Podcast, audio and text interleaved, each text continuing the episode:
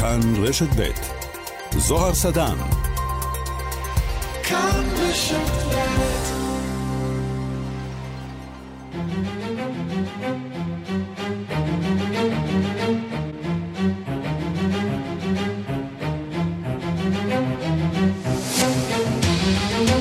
השעה הבינלאומית, מהדורת יום שני, אני זוהר סדן, והיום בעולם. באפגניסטן, לאחר כשבוע השלים הטליבן את השתלטותו על המדינה, כבש את הארמון הנשיאותי והחל לאסוף נשק מהאזרחים. בשדה התעופה בבירה מנסים אלפי אפגנים להימלט, חמישה מהם נהרגו. הנשיא אשרף רני אמר כי נמלט מהמדינה כדי להימנע משפיכות דמים.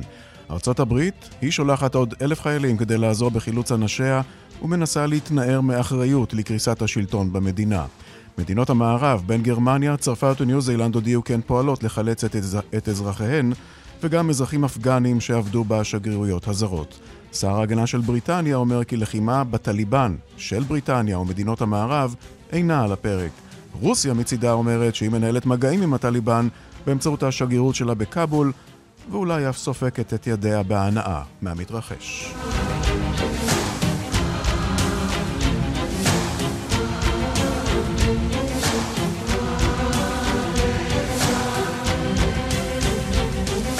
הקורונה בבריטניה מהיום מחוסנים בשתי מנות שנחשפו לחולה מאומת לא יידרשו לבידוד, ממש כמו אצלנו.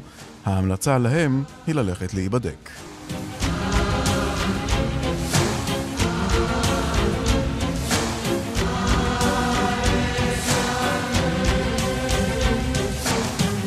במלזיה התפטרה הממשלה כיוון שאיבדה את הרוב בפרלמנט, ערכו של המטבע המקומי ירד שם לשפל של שנה.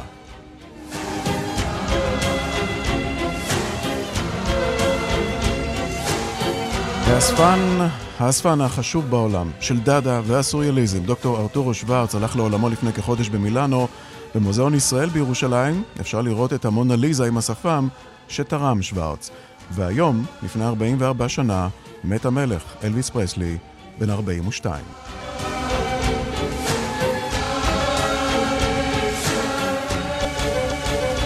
השעה הבינלאומית עם העורך זאב שניידר, בהפקה אורית שולץ וקובי זרח, חיים זקן ושמעון דוקרקר אשר לביצוע הטכני. אנחנו מתחילים.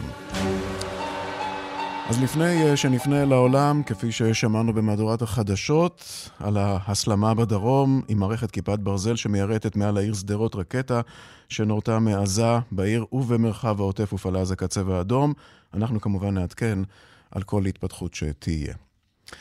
אז, אפגניסטן. התושבים שם מתעוררים הבוקר למדינה חדשה ישנה. כוחות הטליבן כבשו את הארמון הנשיאותי בכאבול, הכריזו על כינון משטר חדש.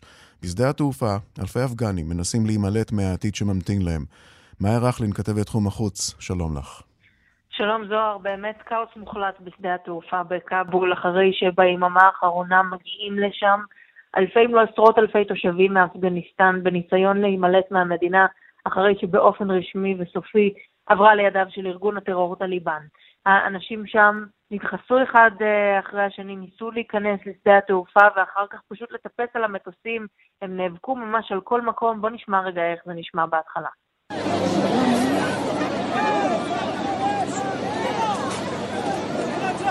אחרי הקולות האלה של התושבים שנדחסים אחד אחרי השני, עדי ראייה דיווחו גם על ירי, ולפי הדיווחים שמגיעים משדה התעופה באפגניסטן, חמישה בני אדם כבר נהרגו, חלקם אה, מאותן יריות, שככל הנראה הצבא האמריקאי ירד כדי, ירה כדי להרגיע את האווירה ולהזיז את התושבים האפגנים ממסלול התעופה. היו עוד אזרחים שנהרגו אחרי שהם נתלו על המטוסים שהמריאו בניסיון להיחלץ מהעתיד שמחכה להם. החששות בתוך הטליבן הם אה, באמת אה, מאוד מאוד גדולים אחרי ההשתלטות על כבול של טליבן, ולמעשה כך נכבשה אפגניסטן כולה אתמול.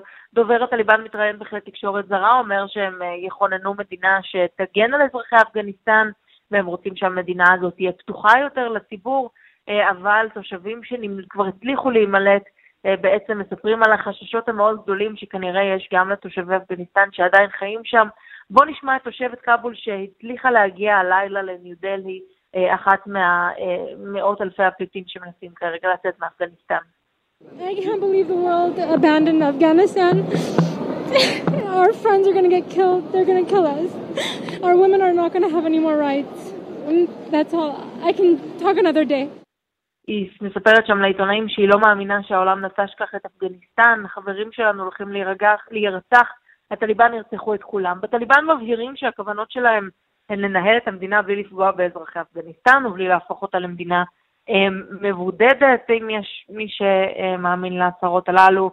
בואו נשמע את מי שהפך להיות מושל כאבול החדש מטעם הטליבן בסרטון שהוא העלה מהארמון הנשיאותי של אפגניסטן מוקף באנשי טליבן. وټول افغانستان مسلمان ملت ته د دغه درنو فتحو مبارکي وایو خصوصا د کابل ښاریانو او اوسیدونکو ته او אז הוא אומר, אנחנו צריכים להודות כעת לאללה ולא להתפאר או להשתחצן, עכשיו זה זמן המבחן שלנו, לשרת את האומה ונעשה הכל כדי לשפר את חייהם של האפגנים. עם זאת, שוב, החשש הוא מאוד גבוה באפגניסטן מתוך ההבנה שעכשיו השלטון החדש כנראה יכפה איתו את כללי השריעה ובעצם את המדיניות, אם אפשר לקרוא לזה מדיניות שמנוגדת לזכויות אדם, זכויות נשים, והתושבים מבינים שם שהחיים שלהם הולכים להשתנות, ולכן אנחנו גם רואים את המראות המאוד מאוד קשים משדה התעופה בכאבול.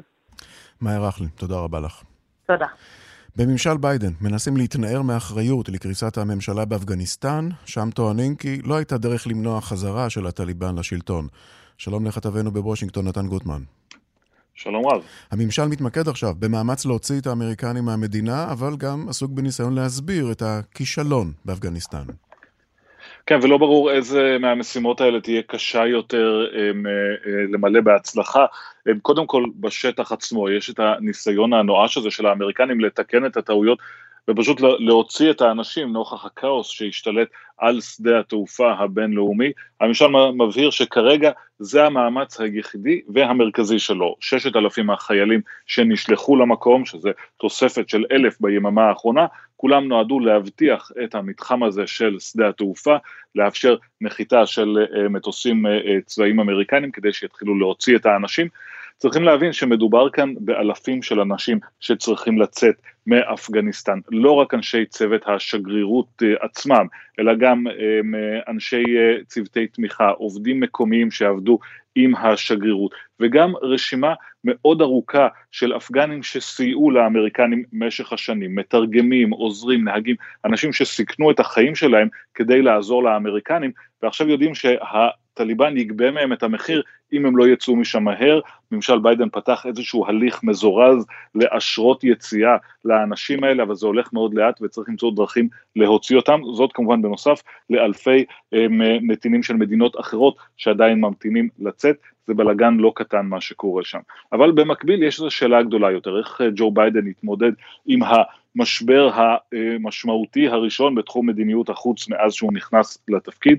בינתיים ביידן עצמו שומר על פרופיל נמוך, כאשר המסר שהממשל הזה מוציא הוא, תראו, זה היה בלתי נמנע, אנחנו היינו חייבים לצאת בגלל שהממשל הקודם, ממשלו של דונלד טראמפ, נכנס להסכם עם הטליבן וחייב נסיגה, אם לא היינו יוצאים עכשיו באופן מיידי, מה שהיה קורה זה שהטליבן היה מתחיל לתקוף את החיילים שלנו, היינו צריכים לשלוח לשם עוד חיילים, ואז הייתם מתלוננים למה אנחנו מחמירים את המלחמה באפגניסטן במקום לצאת משם כמה שיותר מהר.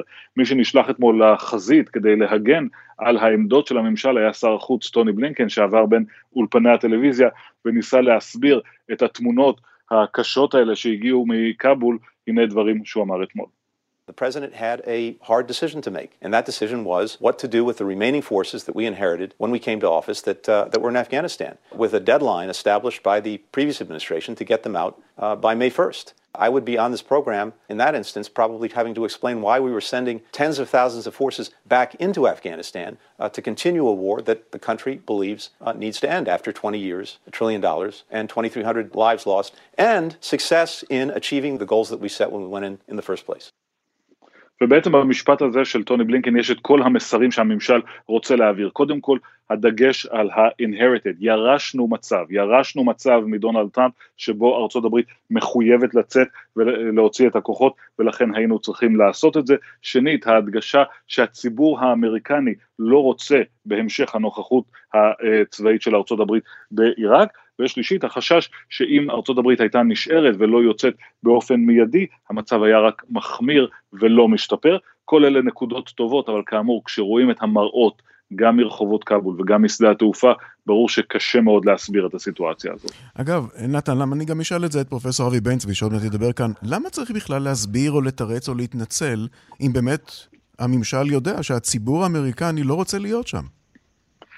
משתי סיבות לדעתי, קודם כל כי יש פער גדול בין הציבור לבין האליטות הפוליטיות. הציבור באמת לא אכפת לו, לא אכפת לו מאפגניסטן, לא אכפת לו מדברים שמה שהם מכנים המזרח התיכון, למרות שהם ספק אם אפגניסטן נמצאת במזרח התיכון, הם, להם זה פחות מפריע, אבל יש ביקורת שמגיעה מדרגות אה, בכירות יותר, מפוליטיקאים, מאנשי מקצוע, ממומחי אה, מדיניות חוץ, מאנשים שאומרים אנחנו לא יכולים לערער כך את אה, מעמדה של ארצות הברית בעולם, ולכן צריך להשיב לזה.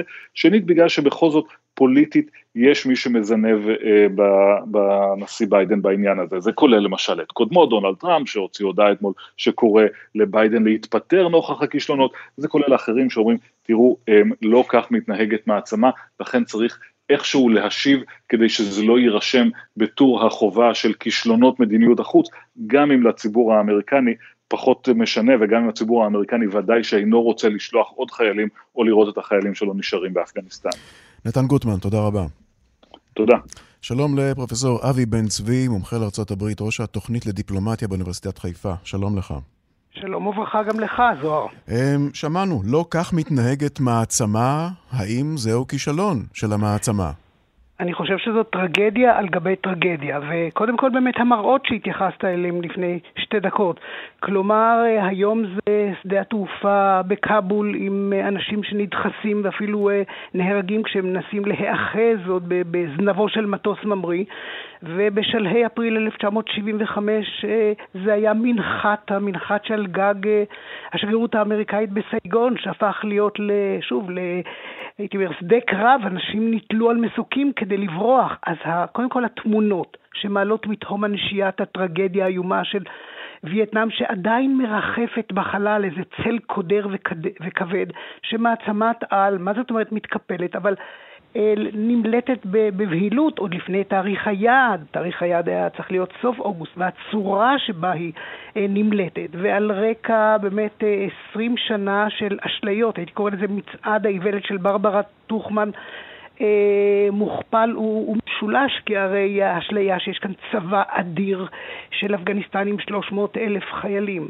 העובדה שבעצם לא, לא הייתה הבנה, לא חלחלה הבנה שהמשטר בכאבול מושחת, רקוב, בין אם זה היום גני בעבר קרזאי, וזה שוב וייטנאם, זה נגוד דנדיאם וזה קי וזה תהיה, והניתוק שבין המרכז, הבירה, אז סייגון, לבין הפריפריה.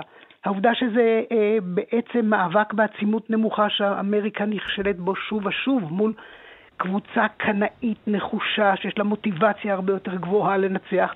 ועיקר, שיא האשליות זה התקווה שאתה יכול לייצא, אתה יכול לשתול בישות אה, חברתית ופוליטית שמנותקת אה, מרחק עצום מהדמוקרטיה האמריקנית, את כל הערכים של ההוויה האמריקנית. אבל אולי פרופסור בן צבי הם סוף סוף, אולי דווקא נסתכל על זה מכיוון ההפוך, אולי הם סוף סוף הבינו את זה, ואמרו, אוקיי, אנחנו, מקומנו לא שם, הציבור האמריקני במילא איתנו, לא רוצה להיות שם. נצא. וגם למה מופתעים כל כך? הרי לפני בערך כחודש, נכון, הם עזבו את הבסיס הכי גדול שלהם שם. גם, נכון. נטשו פתאום. אז קודם כל זו אה, נקודה אה, נכונה, ואני אתייחס אליה עוד, עוד שנייה, אבל צריך לזכור שאין נסיבות מקלות לגבי אפגניסטן, משום שארצות הברית הייתה אמורה להכיר את הזירה האפגנית באופן הרבה יותר קרוב מאשר את הזירה למשל הווייטנאמית, משום שבל נשכח, ב-1980, לאחר הפלישה הסובייטית מדצמבר 1979, ארצות הברית נכנסה, אמנם לא בכוח צבאי, אבל היא בנתה בפקיסטן השכנה, בחצר האחורית של אפגניסטן, את אותו כוח מתנדבים המוג'הדין שהלם והיכה והביס את הסובייטים בחלוף עשור. נכון? ולגבי השאלה שלך, אי אפשר לגבי מעצמת על להסתכל על הדברים באופן צר מבחינת אינטרס. גם אובמה, גם טראמפ וגם ביידן לא רואים ולא ראו באפגניסטן אינטרס לאומי קיומי שחיוני להקריב בו עוד קורבנות מעבר ל-2,400 הקורבנות ולמעל טריליאן, טריליון דולר. הנקודה היא שיש כאן מה שמכונה ביחסים בינלאומיים ה-signaling reputation. שמה הטוב, יוקרתה, אמינותה, המסר שהיא מקרינה בזירה ולא רק בזירה. כלומר, המסר, גם הצורה של הבריחה הזאת, זה, זה לא מכה גלים, ב, הייתי אומר, אה, בסעודיה, במרחב, בישראל, בבעלות הברית הסוניות המסורתיות של ארצות הברית. כלומר, יש כאן איזשהו תקדים מסוכן בהמשך לתהליך של התנתקות, התנתקות הדרגתית מסוריה, מעיראק, כלומר, יש כאן תחושה שלבעלות ברית מסורתיות אין על מי להישען, זה משענת קנה רצות כך שכמו במלחמת קוריאה, ארה"ב נכנסה למלחמה למרות שקוריאה כשלעצמה לא הייתה בעלת חשיבות אסטרטגית, אבל לנוכח המתקפה של הצפון היא נכנסה והתולדה הייתה מלחמת קוריאה. כלומר, יש כאן אלמנטים נוספים, כלומר, מה יחשבו uh, היום בטהרן, כשארה"ב נמצאת במשא ומתן עדיין עם המשטר בטהרן על הסכם uh, וינה משופץ mm-hmm. או, או חדש. כלומר, יש כאן מה, מה, מה יחשבו בקרמלין, מה יחשבו כן. בבייג'ין. אנחנו עוד נגיע למקומות האלה. עכשיו, מנקודת מבט רחבה יותר, זה עוד נדבך בסדר העדיפות שמשתנה אצל האמריקאים. כלומר, הם אומרים, אנחנו יוצא, מתמקדים יותר בזירה הפנימית ולא בזירה הבינלאומית. אז זה נכון, ש... אה, זה נכון לחלוטין, וביידן, דרך אגב, ביידן היה אבי הגישה האולי הסופר נאיבית לגבי אפגניסטן כסגן נשיא. סגן נשיא ביידן, הוא האמין שניתן לבנות, לכונן קואליציה עם הטליבן, כשם שהוא היה אומן, רב אומן בקואליציות פנימיות הרפ... בין הרפובליקנים והדמוקרטים, וכך הוא כשל עוד, עוד בתקופת כהונתו של אה, אה, אובמה, כשהוא טיפל במישור האיראני, במישור האפגני. נכון להיום, אין שום ספק שביידן יש לו כבר הישגים משמעותיים ביותר בתחום הפנימי. כלומר, הוא רק בחצי הדרך, אבל תוכניות החילוץ שלו, תוכניות התשתית הענקיות, חלק מהן כבר עבר. כלומר, בנייה מחדש של, של אמריקה מבחינת uh, תשתיות וגשרים. זה מזכיר את ה-New Deal של שנות השפל של רוזוולט, אבל זה נכון ש... אגב, אה, טראמפ התחיל בזה, אמריקה פרסט, היום זה מנוסח אחרת, אבל זה הפניית כל האנרגיה, כל המשאבים, כל התקציבים לסוגיות הפנים והחברה והשיקום והיציאה מהקורונה. אבל אני חושב שבאיזשהו מקום עדיין אתה לא יכול לחזור לסוג של בידוד כמעט מוחלט, למרות שאתה יכול לכנות את זה כבלימה, הרתעה סלקטיבית, זה מאוד סלקטיבי וזה מקרין חולשה. Mm-hmm. אז צריך למצוא את האיזון, אולי האיזון הבלתי אפשרי בין רצון להקרין עוצמה, ואיך אתה יכול להילחם מלחמה כלכלית עם סין, להוכיח כאן אה, באמת, אה, להוכיח עוצמה וקשיחות, כשאתה ביבשת אסיה. בעצם בורח על נפשך. כן. ואם אני בכל זאת חוזר... גוליבר בכבלים. אם אני, חוז... בכ... כן, אם, כן. אם אני חוזר לזירה הבינלאומית לסיום, מבחינת ארה"ב כרגע, מה האינטרס העליון בזירה הבינלאומית מבחינת ארה"ב? סין? האינטרס העליון היה ונשאר סין, כלומר, היא בונה, אה, קודם כל היא רואה בסין לא אויב, אבל יריב, היא מגדירה אותו כיריב, עם למעשה שלוחות שבעצם מאיימות על היציבות הבינלאומית בטווח הארוך, אבל שנגד הניסיון הסיני להשיג שליטה, בין אם זה בנמלים, בצמתים אסטרטגיים, אז זה היעד העיקרי. יעד משני הוא כמובן רוסיה, אה, אה, הנושא של זכויות האדם, הנושא של לוחמת הסייבר, שגם סין כמובן קשורה אליו. כל השאר הוא זניח, ומהזווית הקטנה שלנו, המזרח התיכון, זה ברור שזה בשוליים, לא שהנשיא ביידן מתכחש להסכמי אברהם ולתהליכים אחרים, אבל זה בשוליים, הייתי אומר, אפילו של השוליים. ומבחינה זאת, ההתמקדות כאילו ביריב אחד, סין, אה, במישור הכלכלי, המסחרי וכן הלאה, ותוך הזנחת, הייתי אומר, אה, רוב חלקי המערכת, למרות שהוא חרט על דגלו חזרה לנאט"ו, פעולה במסגרת ארגונים כן. בינלאומיים, גם באפגניסטן זה היה במסגרת נאט"ו, תחת חסות נאט"ו. Mm-hmm. תחת... ונדמה לי שיש התמקדות יתר באיום אחד, סין, והפקרה של, של השטח. הדברים. מבחינה זאת, כן. המצב די עגום, בזירה הבינלאומית לפחות. פרופסור אבי בן צבי, ראש התוכנית לדיפלומטיה, אוניברסיטת חיפה, תודה רבה לך. תודה גם לך, זוהר. לא רק ארצות הברית היא שחקן מרכזי, גם שאר העולם, בכל זאת. רון פוסאו, ראש מכון אבא אבן לדיפלומטיה בינלאומית במרכז הבינתחומי הרצליה, לשעבר שגריר ישראל באו"ם, שלום לך. שלום צהריים טובים. אני כמעט רוצה להתחיל עם צמד המילים אום שמום בכל הנוגע לאפגניסטן, ואולי גם בנוגע לסכסוכים דומים ברחבי העולם. האם האו"ם לא חוטא לתפקידו? אז אה, בואו נסתכל, בואו נרחיב באמת את המבט. אה, האם האו"ם באמת מהווה היום, נותן פתרון לסכסוכים ברחבי העולם? בואו נסתכל על הסכסוך בצפון קוריאה, באיראן, ביוגוסלביה שעבר, דרום אמריקה ואפריקה, והתשובה היא לא. אה, לא באמת, מכיוון שהוא לא באמת מסוגל לתת פתרונות.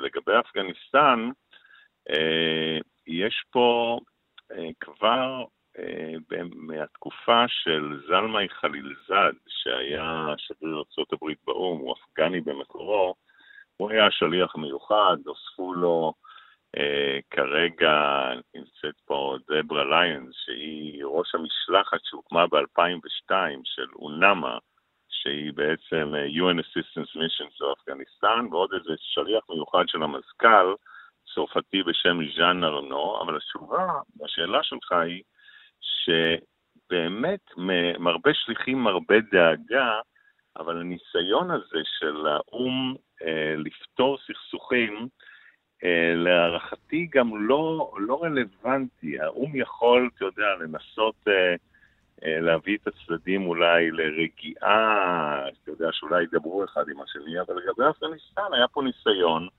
בעצם לדבר עם הטליבן, ובאנלוגיה ישראלית, אה, אתה יודע, טליבן ארגון טרור, אז דבר עם הזרוע המדינית של טליבן, כאילו שבאמת יש הפרדה כן. בין זרוע מדינית לזרוע צבאית. זה מביא את זה קצת יותר אלינו, אה, עם חיזבאללה ואחרים, זה פשוט לא עובד, אה, אין מה לעשות.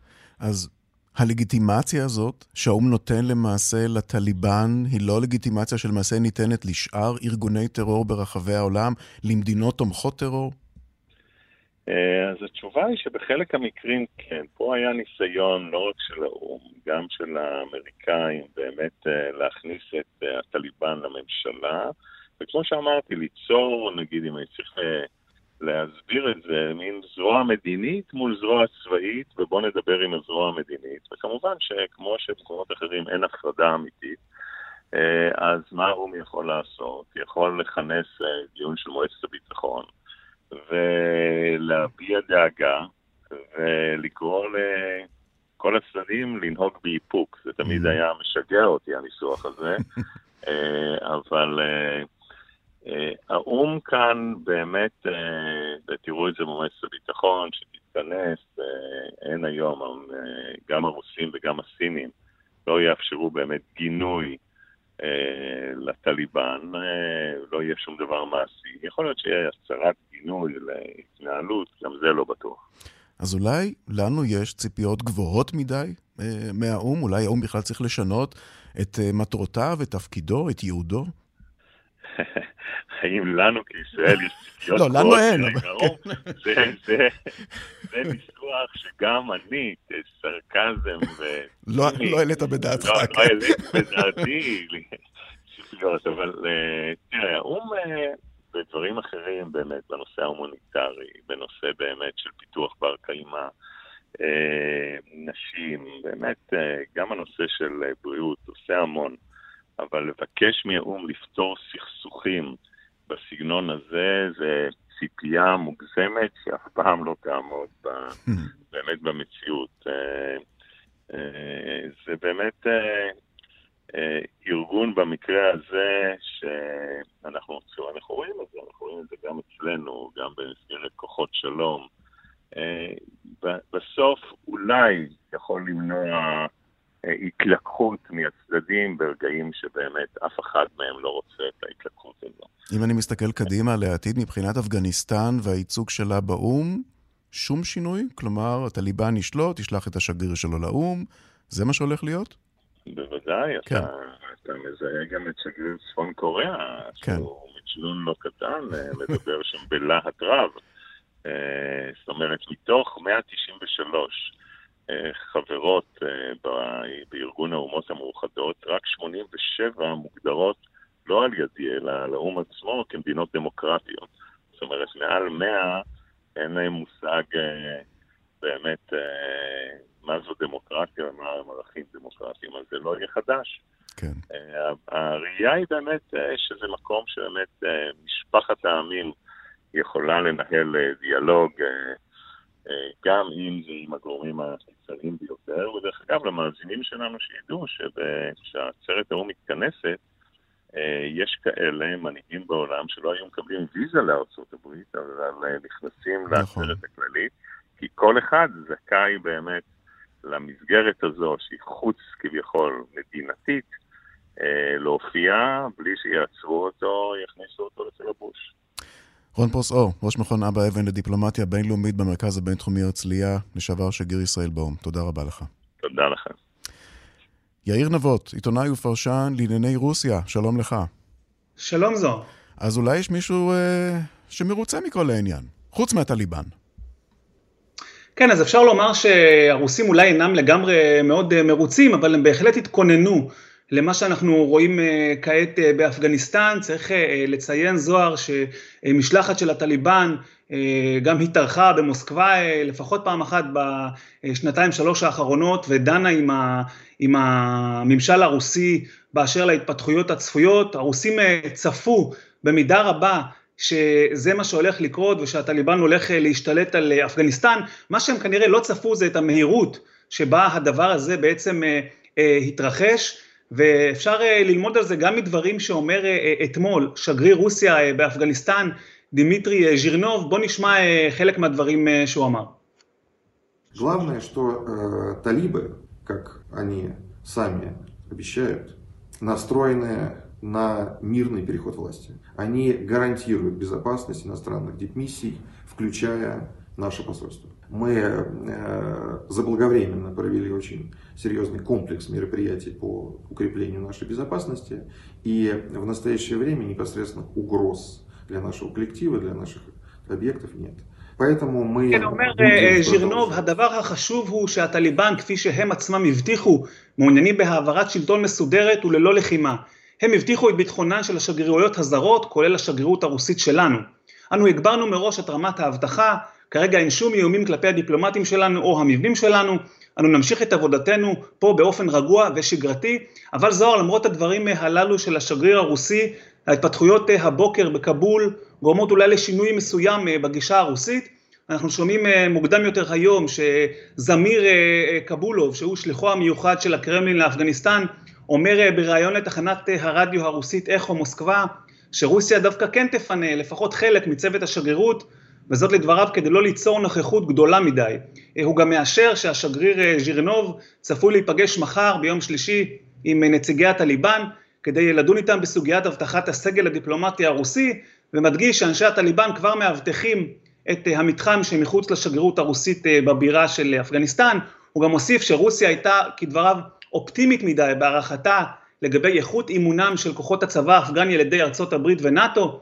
לדבריו אותם חיילים אפגניים השליכו הכל מיד עם הישמע היריות הראשונות, וזה מתחבר אה, זוהר בעצם לעמדה הרוסית הכוללת, הדברים הללו כמובן הם מאוד עוקצניים כלפי וושינגטון וכלפי כוחות אה, נאט"ו ובאים אה, להפגין סוג של חוסר אמון וזלזול ביכולת של הצבא האפגני, של הממשלה האפגנית שאתמול כפי שראינו קרסו כמו מגדל קלפים בד בבד עם התקדמות הטליבן אה, לכיוון אה, כבול, וזה פותח לנו פתח לגישה הרוסית בכלל לגבי אפגניסטן. בהקשר הזה אפשר לומר שהרוסים מגלים סוג של פרגמטיות, הם מוכנים לפתח דיאלוג עם הטליבן כדי לדון איתו באופן פרגמטי בסוג של קווים אדומים לגבי האינטרסים הרוסים, ישנם אינטרסים רוסים שמוסקבה כמובן מעוניינת לשמר, למשל, הם אה, לא היו רוצים בשום תסריט שהוא שהטליבן ינסה אה, להתפשט למדינות סמוכות אה, אחרות,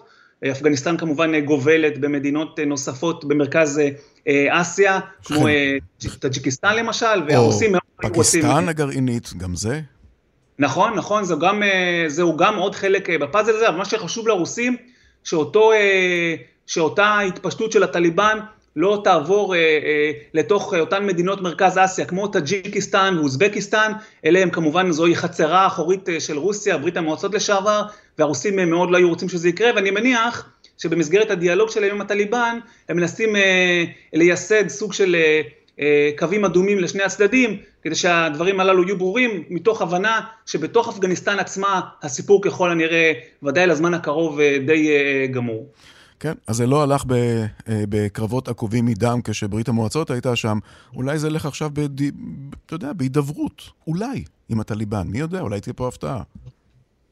כן, אולי, וצריך לומר גם שיש לא מעט, אה, כפי שציינתי קודם, בגישה הרוסית, לצד הפרגמטיות, יש גם אה, לא מעט אה, אה, סוג של אה, ציניות, הם, אה, הם אה, מאוד אה, לא מזילים דמעה, אפשר לומר, על התמונות שבהן אה, בעצם האמריקאים, אפשר לומר, סוג של מושפלים, הפגיעה בתדמית האמריקאית, בעוצמה האמריקאית, בתדמית העוצמתית של ארה"ב באזור בכלל וגם בעולם, כמובן שהיא סופגת אה, מהלומה כבדה בעקבות התמונות שמגיעות מאפגניסטן, והרוסים אה, די מחייכים אה, מול העניין הזה ורוצים לומר, אנחנו לא היחידים שעזבנו את אפגניסטן אחרי עשר שנים, גם האמריקאים לא מצליחים לנצח שם, ואחרי שניסינו את הגישה הזאת, אולי כדאי להפנים, לפחות לעת עתה, שצריך לפתח גישה פרגמטית יותר, ולשמר איזשהו סוג של דיאלוג עם הנהגת הטליבן.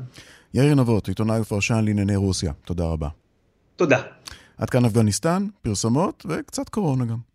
23 דקות לפני השעה 3, השעה הבינלאומית, באנגליה ובצפון אירלנד, מחוסנים הבאים במגע עם חולה מאומת, או מי שטרם מלאו להם 18, לא יחויבו עוד מהיום בבידוד, במה שהוגדר צעד נוסף לחזרה לנורמליות. דיווחו של כתבנו בלונדון, עידו סואן. מהיום מחוסנים הבאים במגע עם חולה מאומת לא יחויבו בבידוד, לאור הצלחתה של תוכנית החיסונים בבריטניה, לדבריו של שר הבריאות סג'י ג'אביד. בווילס ההנחיה נכנסה לתוקף כבר ב-7 באוגוסט, ואילו בסקוטלנד עוד לפני כן. ביולי נרשם מספר שיא של קרוב ל-700 אלף איש שחויבו בבידוד במהלך שבוע אחד, לאחר שיישומון מערכת הבריאות התגלה רגיש במיוחד. בעקבות תלונות של מעסיקים בתעשיית הרכב והמזון, עודכן היישומון כך שפחות אנשים יקבלו התראות על הצורך בבידוד. עד כה לא התקבלה החלטה סופית על חיסון שלישי, אך קרוב לוודאי שכבר בספטמבר יחלו לתת אותו, בהתאם להחלטת הוועדה המייעצת בנושא. הנה דבריו מאתמול של שר הבריאות. Well, when it comes to booster jabs, we are waiting for the final advice from the JCVI. That's our group of independent you know, clinical advisors. And when we get that advice, we will be able to start the booster program. But I anticipate it will begin in early September. אנו ממתינים להצתה של הוועדה העצמאית לחיסונים. כשנקבל את חוות הדעת, נחל במתן החיסון. אני צופה שזה יקרה בתחילת ספטמבר. את תוכנית החיסון בבריטניה הגדיר שר הבריאות ג'אביד הצלחה פנומנלית. יותר מ-84 אלף איש ניצלו ממוות מהנגיף, המתווספים ל-23 מיליון נדבקים שנמנעו. להלן הנתונים שהביא אתמול שר הבריאות בנושא. We'll be reaching a new milestone today where we've already got some 90% of the population with one jab, but we will today be reaching a milestone of 75% of adults would have had two jabs. And, and this is you know, so important in building that vaccine wall of defense. It's a thing that's helping us to work our way. היום נגיע לנקודת ציון נוספת. לאחר ש-90% מהאוכלוסייה כבר חוסנו פעם אחת, היום 75 מהאוכלוסייה הבוגרת חוסנו פעמיים. חשוב כל כך לבנות את חומת ההגנה הזאת של החיסון. זהו הדבר שמסייע לנו לצאת מהמגפה אל עבר הנורמליות. אתמול, יום ראשון, דווחו בבריטניה 26,740 מקרי הדבקה ו-61 מקרי מוות. ובינתיים קרא ראש הממשלה לשעבר, גורדון בראון, להאיץ את תוכנית החיסונים באפריקה לקראת כינוס האספה הכללית של האו"ם בספטמבר. בראון אמר כי מדובר בשערוריית חיסונים גלובלית. בעוד מחצית מהאוכלוסייה הבוגרת בכלכלות העשירות בעולם חוסנה פעמיים, באפריקה רק 1.9 מהאוכלוסייה קיבלה שתי מנות חיסון. בראון אמר כי רק התערבות מצד נשיא ארצות הברית, ג'ו ביידן, ראש ממשלת בריטניה בוריס ג'ונסון ומריו דרגי, יושב ראש ה-G20, ישימו קץ לאי השוויון בנושא החיסונים, בושה לעולם, לדברי בראון. כאן עידו סואן, לונדון. אנחנו למלזיה, שם ראש הממשלה, מוידין יאסין, התפטר היום, פיזר את הממשלה, ונראה כך כהמשך של אי היציבות הפוליטית במדינה. מוידין איבד את הרוב בפרלמנט אחרי חודשים של קרבות פנימיים בתוך הקואליציה שלו. שלום לכתבנו בדרום מזרח אסיה, רועי בק. שלום, שלום, ערב טוב. אה, אנחנו לא ממש בקיאים כן. במה שקורה באינדונזיה. קצת רקע אולי מסביב, מי זה המוידין יאסין, מה בדיוק קרה שם? כן, מלזיה, אחת uh, המדינות uh, הגדולות המוסלמיות אגב, בדרום מזרח אסיה, קרוב ל-30 מיליון איש. והם כרגע למעשה נאבקים במגפת הקורונה. היום למשל היו להם 20 אלף מקרים חדשים, מעל מיליון מקרים, מיליון נקודה אחד אם אני לא טועה של, של קורונה, זה בהחלט לא מוסיף. מדינה מוסלמית שאגב אין, אין לה קשרים דיפלומטיים והיא לא מעוניינת בקשרים, נכון עכשיו קשרים דיפלומטיים עם ישראל, כולנו זוכרים את ההתבטאויות של מעתיר, אותו ראש ממשלה אנטישמי, הוא בן 90-91 והוא התבטא אה, אה, כנגד היהודים, בכל מיני אמירות שיש להם אף, אף ארוך, הם חמדנים וכולי וכולי, בהחלט אמירות קשות.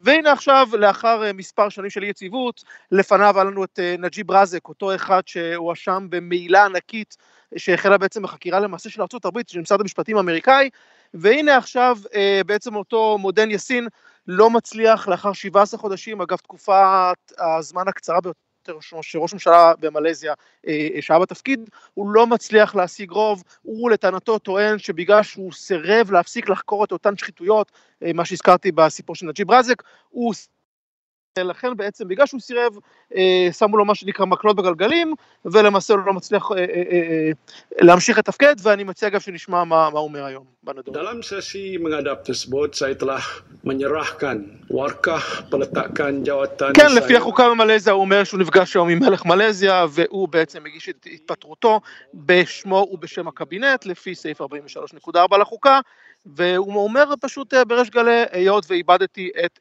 אמונו של רוב הפרלמנט. וחשוב לציין כמו שהתחלתי מלזיה נכון עכשיו נאבקת עם מגפת הקורונה ולכן ככל הנראה ולפי מה שהמלך מלזיה אומר לא תהיינה בחירות. ואגב כדאי שנשמע מה, מה יש לו לומר בנדון הזה גם. Saya berharap kerajaan baru nanti akan dapat dibentuk dengan segera supaya pentadbiran negara kita הוא אומר שהוא מקווה שממשלה חדשה תוכל הם הצליחו להקים ממשלה חדשה במהירות האפשרית, ולפחות בחודשיים הקרובים, היות והחודשיים הקרובים הם תקופה קריטית, בה מנסה מלזיה להגיע מה שנקרא לחסינות עדר, הם מנסים לחסן ולהגיע לחסינות עדר בעקבות מגפת הקורונה, בהחלט לא מוסיף להם אי יציבות פוליטית. נכון לעכשיו המלך עוד לא הודיע, הוא הודיע שלא תהיינה בחירות, אבל הוא עוד לא הודיע בעצם מי ככל הנראה ימונה. ייתכן מאוד וזה יהיה סגנו, אולי אנואר אברהים, אחד מראשי הממשלה הקודמים, שגם הוא הואשם בהאשמות כאלה ואחרות ובבלה בבתי הסוהר, נכון לעכשיו לימבו פוליטי, מה שנקרא במלזיה.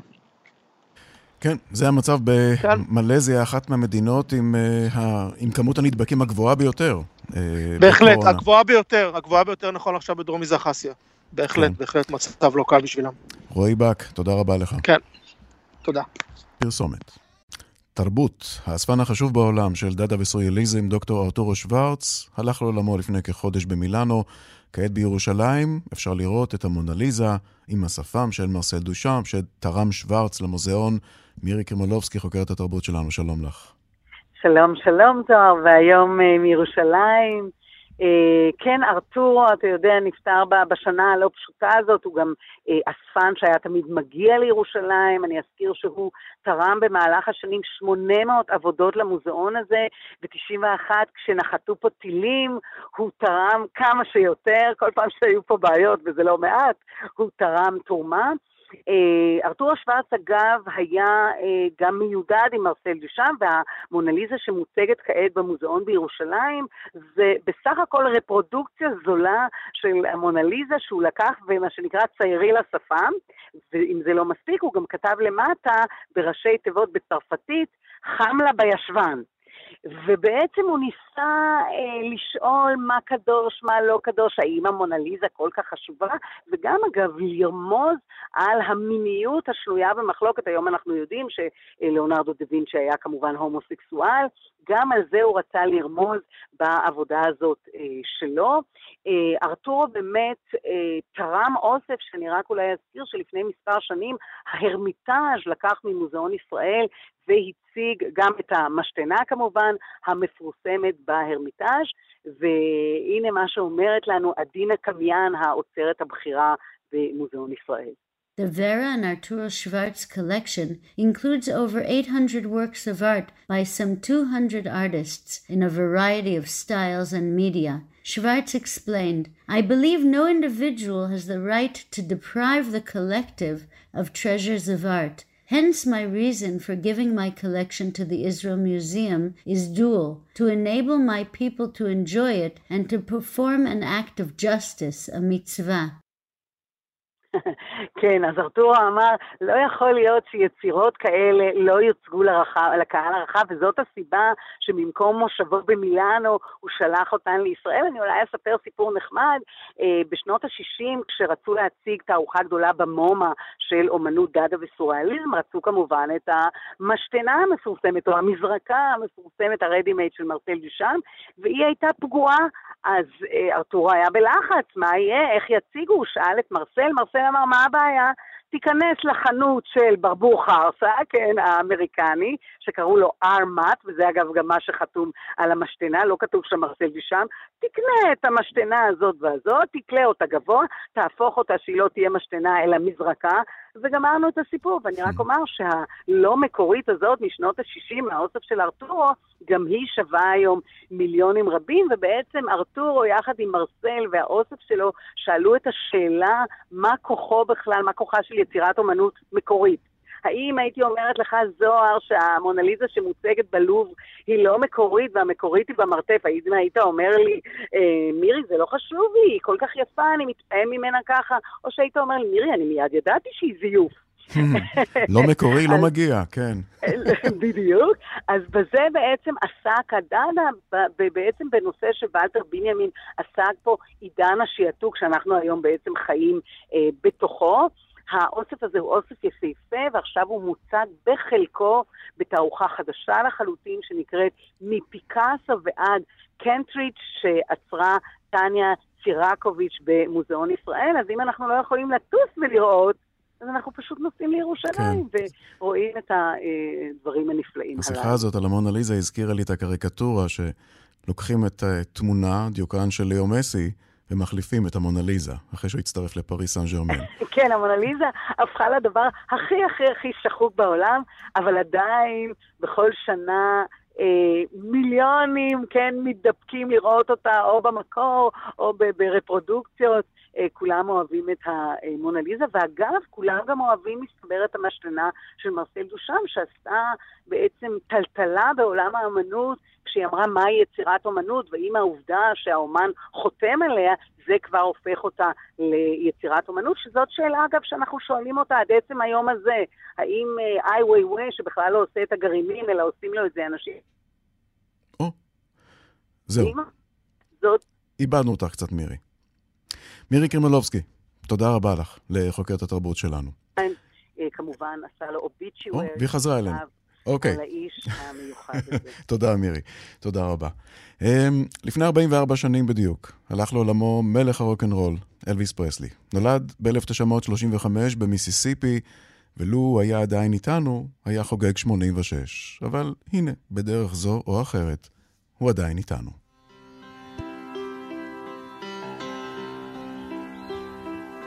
And now the end is near, so I face the final curtain.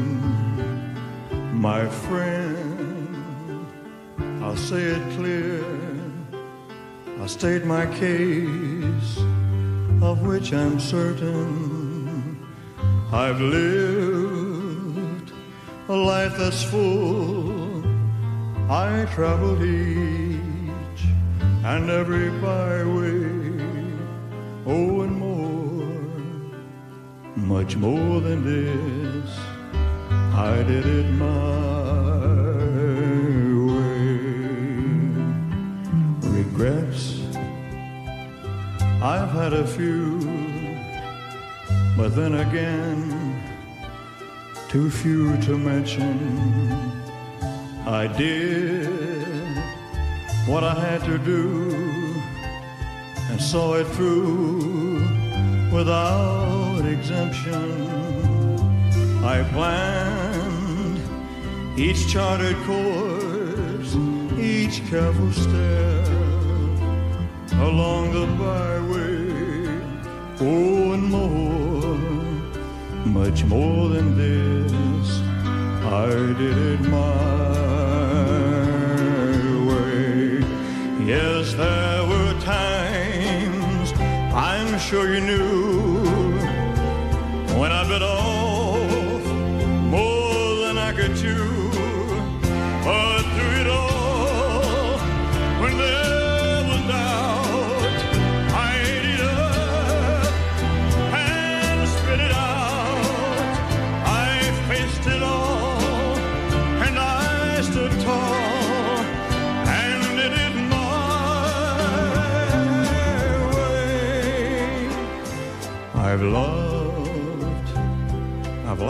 cry. I've had my fill, my share of losing, and now as tears subside, I find it all so amusing to think I did all that, and may I say, not in a shy way.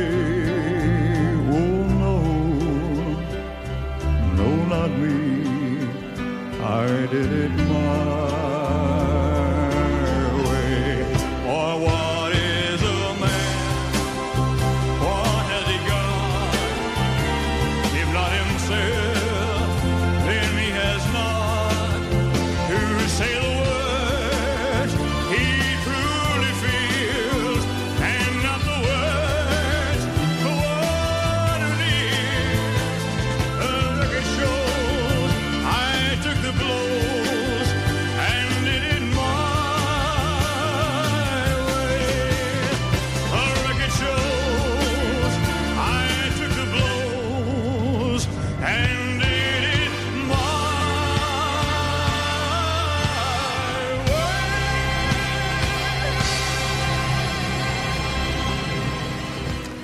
כאן, השעה הבינלאומית מהדורת יום שני. תודה לעורך זאב שניידר, המפיקים אורית שולץ וקובי זרח, הטכנאים חיים זקן ושמעון דוקרקר, אני זוהר סדן.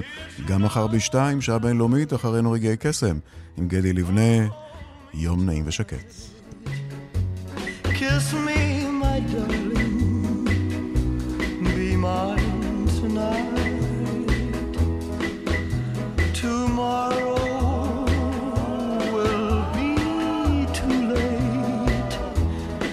Now or never.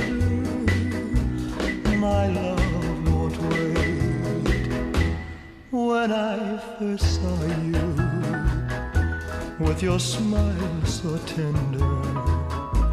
My heart was captured, my soul surrendered. I spent a lifetime waiting for the right time. Now that you're near, the time is here at last. It's now